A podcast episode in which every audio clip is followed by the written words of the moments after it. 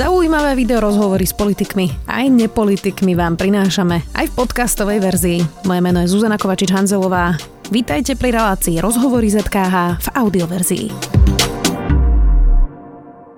Slovensko bude mať v najbližších rokoch miliardy na prekonanie ekonomickej krízy po pandémii. Lídry sa na samite dohodli na balíčku 750 miliard eur. Prostredníctvom grantov pôjde do členských štátov na miesto 500, 390 miliard a ďalších 360 miliard budú môcť štáty čerpať formou pôžičiek.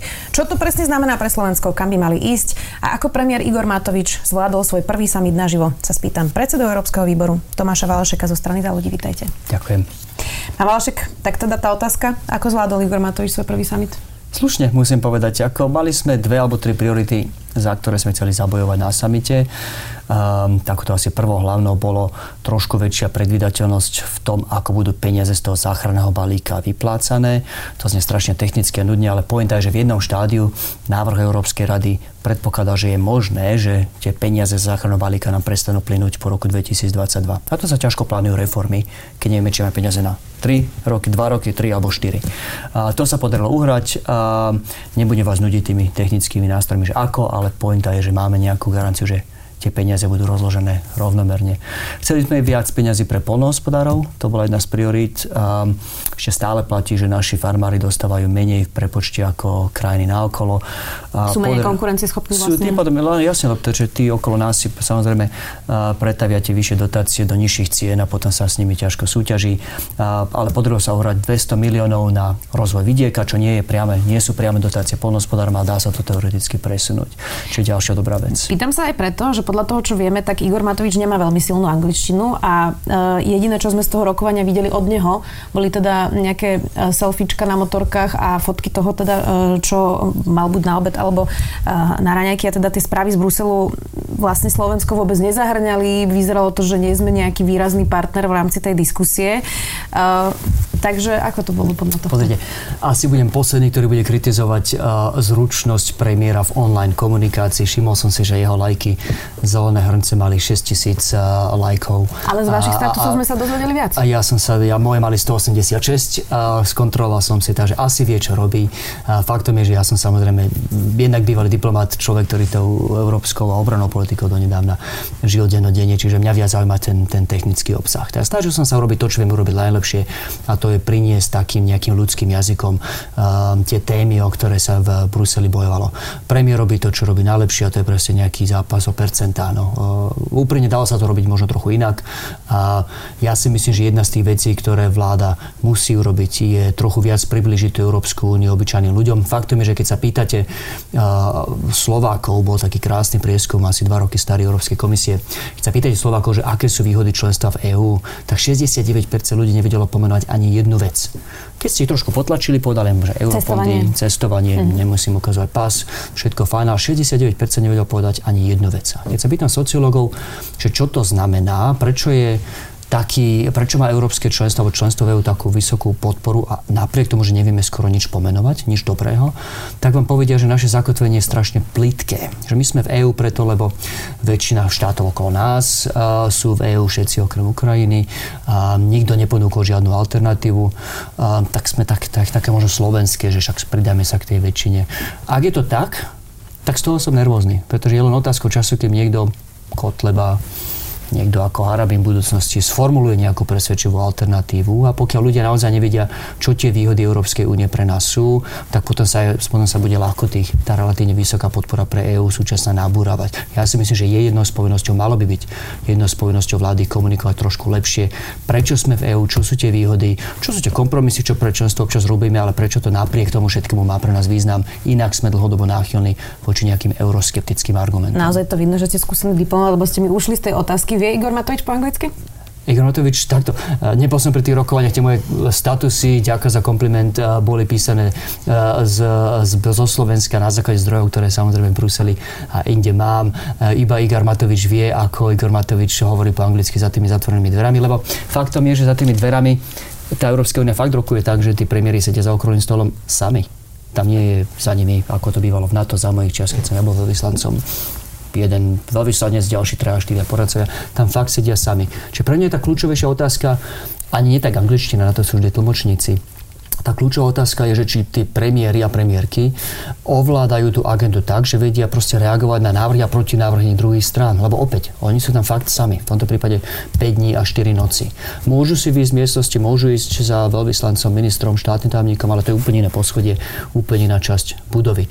A tie väčšie krajiny, tá Francúz, ten francúzsky prezident, tá nemecká kancelárka, holandský premiér, ich hlavy štát alebo hlavy vlád ovládajú tú agendu od A po Z. Žijú ňou, vedia prúžne reagovať. Sú tam už dlhé roky? Sú tam dlhé roky. A je samozrejme nereálne od Igora Matoviča v 2020 alebo úprimne od, od Roberta Fica v 2006 očakávať, že budú tú agendu vedieť od A po Z. Ale skôr či neskôr budú musieť vedieť už je to 14. rok, pardon, 16. rok, čo sme v Európskej únii. Už v nej nie sme len nejakými návštevníkmi, už by sa v nej mali byť doma. A to znamená aj to, že skutočne od, od hlav štátov po cez hlavy vlád, po ministrov by ľudia tú agendu mali ovládať od a po a tak aby o 3 ráno vedeli zobudení povedať, čo sú hlavné slovenské priority, lebo takto to vedia naši západní partnery a preto sú aj v tom získavaní eurofondov, aj pri formovaní európskych politik úspešnejší ako my. Dostaneme sa ešte k tým detailom, ale predsa len mám ešte jednu takú všeobecnejšiu otázku. Čo tento summit ukázal o budúcnosti V4 ako vyjednávača práve v rámci týchto európskych tém, teraz nemyslím iných, pretože to, čo sa ukázalo vlastne, že Maďarsko a Polsko si vybrali úplne iný smer, ako si dúfam teda chce vybrať Slovensko a ako si asi vybralo aj Česko. A neboli jednotným hlasom a nebola tam tá presne idea, že V4 formujeme preto, aby sme mali silnejší hlas zápas a sme teda nejaký pakt a presne tam bol ten zápas o, tú, o ten právny štát, e, ktorý teda v Maďarsku ani v Polsku e, naozaj, aby som to nekomentoval príliš, proste vyvoláva otázniky, nazvime to takto diplomaticky. Čiže aká je budúcnosť V4 presne na týchto rokovaniach o rozpočtoch, eurofondoch a, a, a podobných otázkach? Otázka, aká je budúcnosť V4, hlavne poviem to takto na Viktorovi Orbánovi a, a, a na polskej vláde súčasnej, pretože úprimne za situácie, kedy bohužiaľ v zahraničí a, v západnej Európe V4 drvivá väčšina ľudí spája hlavne s Viktorom Orbánom a s jeho iliberálnou demokraciou, tak nie je v Slovensku a zájme byť nejak úzko spájaný s V4. A v, v Európe všeobecne platí, že tie také tie najúžšie politické spojenstva sú väčšinou s najbližšími susedmi, preto krajiny Beneluxu držia spolu, preto krajiny nordické držia spolu, krajiny Pobaltia držia spolu. Za normálnych okolností by V4 mala byť našim takým prirodzeným partnerom, ale nie za okolnosti, že majú tak zlú reputáciu, že vlastne zaťažuje potom aj Slovensko, že nás vnímajú vďaka výrokom a krokom Viktora Orbána v zahraničí ako ďalšiu iliberálnu demokraciu, ktorá tu vyciciava eurofondy a búra základné princípy právneho štátu. To je pre nás nešťastné. Nie je to tak. Táto vláda prišla eh, k moci s úplne iným mandátom a my pointo je napraviť tie skrivodlivosti smeru a je pre nás nešťastné, že aj my sme vnímaní ako súčasť nejakej širšej politickej rodiny Viktora Orbána. Takže som rád, že sme sa k tej veštierke až tak viditeľne nehlásili. Premiér nakoniec sám povedal, povedal, keď bol na výbore v parlamente u mňa pred, tesne pred summitom, že naše záujmy sa rozchádzajú, aby som to skomplikoval. Maďarsko a Polsko mali spoločný záujem na tom, aby právny štát nebol jednou z podmienok pre distribúciu pomoci, ale už sa napríklad rozchádzali v, v tom, ako, majú byť tie, ako má byť tá pomoc za záchranného balíka EU rozdelená. Tu boli Maďarsko a Česko na jednej strane, lebo ten pôvodný návrh im dal príliš málo, Polsko a Slovensko na strane druhej. V konečnom dôsledku sme rokovali tom, v tom Bruseli, tak podľa toho, čo viem, tak každý za seba, čo je správne. Myslím si, že sa týchto okolností byť príliš blízko spájany s V4 by bolo pre nás toxické. V akékoľvek téme alebo len v Európskej únii? Záleží od témy, lebo ako, ako vždy bude, uh, budú témy, ktoré budú susedom bližšie ako iným už len z logiky veci. Uh, čo sa týka ukrajinského plynu, napríklad ropovodov. Máme spoločne napríklad aj ten, ten náš tú vysokú závislosť na automobilkách. Určite budú témy do budúcna, kde budeme chcieť byť ťahať spolu s V4, preto hovorím, že nejaké demonstratívne vystupovanie s nej, zabuchnutie z dverí, zabuchnutie dverí by bolo hlúposťou. Budeme sa ešte navzájom potrebovať. Nezabudeme, že V4 nám pomohla historicky. Bolo to hlavne pomoci V4 a bol to vtedy ešte dnes už nebohý prezident Havel, ktorý za nás zaloboval po tom, čo sa vypadli z prvého kola rozširovania NATO tak vďaka V4 a vďaka osobitne prezidentovi Halovi sme sa potom späť vrátili späť do hry, že budú situácia v budúcnosti, kedy V4 budeme potrebovať. Opäť nevystupujme z nej, nezabuchujme nejak demonstratívne dvere, ale momentálne potrebujeme byť viac identifikovaní s inými krajinami. Máme rovnako, ak nie ešte väčší preniky zájmov s krajinami severu, Dánskom, Holandskom, Pobaltím. Sústredíme sa na nich. Teraz poviem pár čísel, snad sa v tom nejako nezamotáme, ale teda tie miliardy sú naozaj veľké. Slovensko teda v rámci grantov bude mať 7,5 miliardy do roku 2023, ďalších asi 7 miliard si môžeme požičať. Za požičky z Fondu obnovy bude ručiť Európska únia. A teda tie peniaze okrem tohto budeme mať ešte aj z tých eurofondov, ktoré tak. teda sú naplánované, to je asi 18,5 miliardy. To sú naozaj závratné čísla, obrovské peniaze. Prečo ich vyčerpáme, alebo podarí sa to, keď už teraz sme videli, že ani tie menšie peniaze na naplánované, na presné programovacie obdobia Slovensko nedokázalo čerpať. Máme naozaj komplikovaný systém, je tam vysoká korupcia. Čiže prečo to teraz bude iné, keď je nová vláda a ešte teda 40 miliard na stole. Jasne. A rozdelím to teraz, a nie účelovo, má to svoju logiku, vysvetlím. Rozdielme teraz tradičné eurofondy, ak ich tak môžem nazvať, a, a ten nový záchranný balík, čiže tých 7,5 miliardy zhruba v grantoch a 6,9 v pôžičkách. To, čo vieme o tom záchrannom balíku, ktoré, čo, je, čo je výnimočná vec, ktorá nebola súčasťou predošlých rozpočtov a, a je robený hlavne kvôli koronakríze, to, čo vieme o tom záchrannom balíku je, že nebude podliehať tradičným pravidlám čerpania. Čiže nepôjde to cez, cez operačné programy, cez, cez komplikované prihlášky a tak ďalej. Sú to peniaze, ktoré pôjdu zrejme. Nie je to Zatiaľ to nie je jasné, zatiaľ sa detaily rokujú, ale z toho, čo vieme z komisie, je, že to pôjde zrejme priamo do rozpočtu, čiže priamo na ministerstva, ktoré budú zastrešovať jednotlivé reformy a bude to podmienené jasným, zrozumiteľným, realistickým reformným plánom. Čiže v praxi si Slovensko povie, že pre našu konkurencieschopnosť o nejakých x rokov je najdôležitejšia v tomto štádiu napríklad daňová reforma, toľko to a toľko to bude stáť, toto vieme realisticky robiť v roku 1, v roku 2, v roku 3 a na základe toho bude komisia dávať peniaze priamo do rozpočtu. Čiže v prípade záchranného balíka sa nebojím, či to budeme vedieť vyčerpať, to čerpanie bude jednoduchšie. V prípade toho záchranného balíka by malo byť našou prioritou, aby sa tie peniaze neminuli na, na, na hlúposti a na, na rôzne umelo vymyslené reformy, len aby sa minuli. Vieme zhruba, čo treba urobiť, aby sme boli konkurencieschopní ešte o nejakých pár desiatok rokov. Vieme, že už nebudeme vtedy v tom čase zvárať, montovať, lakovať auta. Veda, výskum, školstvo, asi aj daňovú reformu, pokiaľ tak strašne zaťažujeme cenu práce daňov, tak tiež nemôžeme byť konkurencieschopní do budúcnosti. Viem si živo predstaviť, že odstránenie niektorých toxických skládok a takéto dedičstva minulosti tiež by mohlo byť súčasťou. Asi budeme chcieť prejsť, prejsť na nejakú digitálnejšiu formu ekonomiky, čiže dotiahnutie digitalizácia zmysluplnej v optike, optické káble a tak ďalej by tiež asi boli súčasťou tých reforiem. Tu sa nebojím čerpania. Opäť tento balík bude vyčerpaný cestou veľkých reforiem priamo do rozpočtu. Výzvou bude mať tak nastavené a rozumne vybrané reformy, aby nás fakt posunuli bližšie Kto to bude určovať? Bude to teda úrad vlády, ktorý to vypracuje a potom donesie do Bruselu, alebo nie, nie. ako bude fungovať ten proces? Niečo o tom už vieme, niečo ešte stále musí byť doriešené. V praxi vieme, že tie reformné plány budú súčasťou už zabehnutého systému Európsky semester, ktorý, ktorý má pod palcom ministerstvo financí. Čiže veci sú nastavené tak, že, že pokiaľ vláda nerozhodne inak, tak to bude minister financí, ktorý, ak sa nemýlim, do 15. oktobra pošle reformný plán do Bruselu na ďalšie rokovanie a posúdenie. Predpokladám, že to nebude len ministerstvo financí, ktoré bude samozrejme o reformách rokovať. A v konečnom dôsledku žiadne reformy nebudú úspešné, pokiaľ si ich nezoberie pod krídla samotný premiér. A, a celá koalícia. Nie, a celá koalícia, presne tak. Poďme ešte na, to, na tú vedu a výskum. To je v podstate e, aj tá slabina e, tých rokovaní, písali ste to aj vy v niekoľkých tých statusoch. Táto vláda už počas koruny presunula 120 miliónov eur, ktoré mali ísť na vedu a výskum v rámci vlastne tých presunov eurofondov. Už to kritizovali e, v tom čase aj rektori univerzity. Teraz máme tiež nižšie peniaze peniaze na vedu a sme montážna hala, presne ako ste hovorili, všetci upozorňujú, že je to dlhodobo neudržateľné a že niečo teda musíme robiť. My sme teda slabo čerpali tie peniaze z vedy a výskumu a teraz ich máme preto menej, ale nemá to byť práve tak, že by sme mali bojovať o konkrétne tieto peniaze práve preto, že potrebujeme inovácie, vedu a výskum. Teraz ste to povedali vy tak pekne diplomaticky, že slabo čerpali. Ja si pamätám situáciu, že, že ministerstvo školstva pod vedením SNS doslova preflakalo, ak sa nemýlim, 300 miliónov, z ktorých nám Európska komisia odmietla preplatiť čo len cent, lebo boli tak škandalosne korupčne minuté. Takže my sme to nie, že slabo minuli, my sme to doslova že rozhádzali a, a máme v tomto strašný deficit.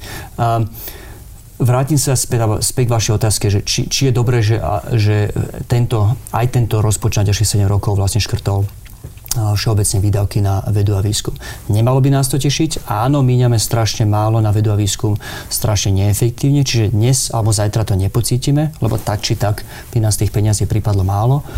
Ale preboha, ak sa chceme, ako hovoríte, posunúť od toho montovania, lakovania aut k nejakej vzdelanostnej ekonomike, kde možno vyvíjame software do tých aut, kde možno dizajnujeme tie autá, tak to sa nestane len tak. Potrebujeme oveľa silnejšiu bázu vývojárov, vedcov, výskumníkov, potrebujeme úplne iné a kvalitnejšie školstvo. Mal som konverzáciu nedávno s jedným z zakladateľov z jedných našich veľkých IT firiem. Hovoríme, že u nás je normálne, že máme výberové konanie na prestížne a dobre platené funkcie. Prihlási sa 250 ľudí, vyberieme nula pretože nie sú kvalifikovaní kandidáti. Nikto nemá tú kombináciu vzdelania a skúseností, ktorú potrebujeme. Takto sa neposunieme od toho montovania aut. Čiže potrebujeme viac na vedu a školstvo. Myslím si, že namiesto takého možno pokrčené ramenami, že no, ne, ne, nešlo veľa na vedu a výskum, ale nevadí, veď aj tak by sa to nevyčerpali. By bolo pre Slovensko lepšie, keby sme si povedali, že chceme veľký európsky rozpočet na vedu a výskum a, a našim cieľom by malo byť, aby sme prešli z toho, že momentálne čerpáme skoro nula, do, do toho, aby sme boli minimálne na úrovni, teraz nehovorím, že Rakúska alebo Fínska, skúsme byť na úrovni Česka ktoré nám už aj v tomto uteklo. Je to toto najväčšia slabina výsledkov toho samitu pre Slovensko? Um, asi áno. Uh, ten samý, ten výsledok nie je zlý a budem trvať na tom nielen preto, že som koaličný poslanec, že to fakt nebol zlý výsledok. Keby to bol výsledok pre slovenskú ekonomiku tak, ako ju poznáme dnes, tak by to bol výsledok fantastický. Ale keďže vieme, že slovenská ekonomika, tak ako je poznáme dnes, nebude tá, ktorú budeme mať ešte o, o nejakých tých 7 rokov, pretože tie automobilky, automobilky nám skutočne raz začnú odchádzať. Už teraz tá konverzia s spalovacím motorom na elektromobily znamená, že je menší dopyt po tých subdodávateľov, ktorých my predstavujeme. Takže my sa potrebujeme posunúť hospodársky niekam inám. Ten, ten rozpočet by mohol byť ešte viac transformačný ako reálne je. Teda, ten rozpočet mohol byť ešte viac transformačný ako reálne je. Ja by som bol býval v ňom rád videl viac peniazy na vedu a výskum a, a väčšiu slovenskú kapacitu tie peniaze aj vyčerpať. Bol by som v ňom aj rád videl trochu viac peniazy na to, čo sa volá spravodlivá tranzícia. To je vlastne prechod z tých neekologických fóriem priemyslu ekologické. teraz kde Martin Hojsik, europoslanec za PS spolu upozornil, dohoda, ktorú dosiahla rada je krokom vpred, aj keď menším ako si vyžaduje doba. Slovensko bolo na zlej strane histórie pri určovaní priorít. Obnova po korone aj klimatická kríza vyžadujú skutočnú ambíciu. Mrzí ma iba 30 rozpočtu na klímu a chýbajúci cieľ na biodiverzitu, ktorý som presadzoval, to povedal pre denník N. Takže rezignovali lídry na boj proti klimatickej zmene práve pod mm-hmm. tlakom tej pandémie a tej aktuálnej ako keby nejakej Jasne. hrozby? Rozlišil by som tým medzi, rozlišil by som medzi tým, čo, čo hovorí pán europoslanec a čo som povedal ja. A ja si myslím, že 30% na, na zelené ciele nie je málo, je to viac ako bolo v pôvodnom návrhu komisie, to sa mi zdá byť fajn. A to, čo mňa mrzí osobne, je, že v rámci toho záchranného balíka bola jedna položka, volá sa Fond na spravodlivú tranzíciu. A je to niečo, z čoho sa dá financovať prechod z tých e, baní a teplných elektrární na hornej nitre na ekologickejšie formy e, generovania energie a, prie, a ekologickejšie e, formy priemyslu. A tento rozpočet bol dosť zásadne zaškrtaný a poviem to takto, ako to je. Každá diplomácia, v diplomácii je každá negociácia kombináciou nejakých ústupkov a nejakých výťastiev. A predstava, že, budeme, že vyjdeme zo samitu so 100% len úspechmi, to môže povedať niekto, kto je demagóg alebo kto nebol živote pri nejakej multilaterálnej diplomácii. Tak to nefunguje. Každá krajina niečo vyhrá, niečo prehrá. Myslím si, že pre nás je uh, menej ako, ako dobré, alebo povedané, uh, je, je menej ako optimálne, že máme menej peňazí na, práve na túto tranzíciu v globále sme však vyrokovali oveľa väčšiu čistú pozíciu, čiže tých peňazí pre Slovensko bude z eurofondov po odrátaní našich príspevkov viac, ako bolo v minulých programových obdobiach. A bude platiť aj väčšia flexibilita, to znamená, že sa dá presúvať viac medzi jednotlivými položkami rozpočtu. Inými slovami, bude aj trošku aj na nás. A ak je teda tá, ten, ten prechod z neekologických fóriem generácie energie na ekologickejšie prioritou, tak tam vieme presunúť peniaze z iných častí v rozpočtu, ktoré možno nevieme tak dobre vyčerpať čerpať. Už to avizoval aj premiér, že budeme musieť zmeniť celé verejné obstarávanie. Asi sa na tom zhodnete? Určite, určite. Ako je, mal som milión diskusí na túto tému aj s, aj s našimi s mojimi kolegami v strane. Máme to šťastie, že sme strana s, tým, s tou silnou bázou v regiónoch, či je to primátor Nitry, či je to primátor Hlohovca, Miro Kolár, či bývalý starosta Vladoledecký. Bavím sa s nimi denne o tom, aký je vlastne strašne komplikované niečo zmysluplné urobiť. Sú aj, aj, aj vôľa zo strany samozprávy, aj nejaké možno odsúhlasené stanovisko chcem investovať do A, B, C alebo D. Sú aj peniaze k dispozícii z eurofondov, ale naše zákony, náš systém je nastavený tak nešťastne, že vlastne kým sa to vysúťaží a že kým sa vyriešia všetky súdne spory, ktoré sa súťaži vybehnú, no tak Program obdobie skončilo a peniaze prepadnú. To nie je udržateľná situácia. Ak chceme začať fakt lepšie čerpanie tých tradičných eurofondov, opäť záchranný balík bude mať voľnejšie pravidlá, tu sa nebojím čerpania, ale ak chceme zlepšiť čerpanie tých bežných eurofondov, tá reforma verejného obstarávania musí byť prioritou. Vráťme sa na záver ešte krátko k tomu Maďarsku a Polsku. Uh, Vlastne to, čo urobil Viktor Orbán počas pandémie, bolo tiež zaujímavé, že v podstate si urobil a upevnil moc tými dekretmi, ktoré e, vlastne obchádzali aj parlament. A v Polsku teraz opäť vyhral Andrzej Duda. A dokáže Európska únia, a teraz hovoríme aj v kontexte tohto samitu, naozaj robiť niečo s tým, že uh, právny štát versus teda nerozbitie únie a vlastne aké sú tie skutočné páky na to.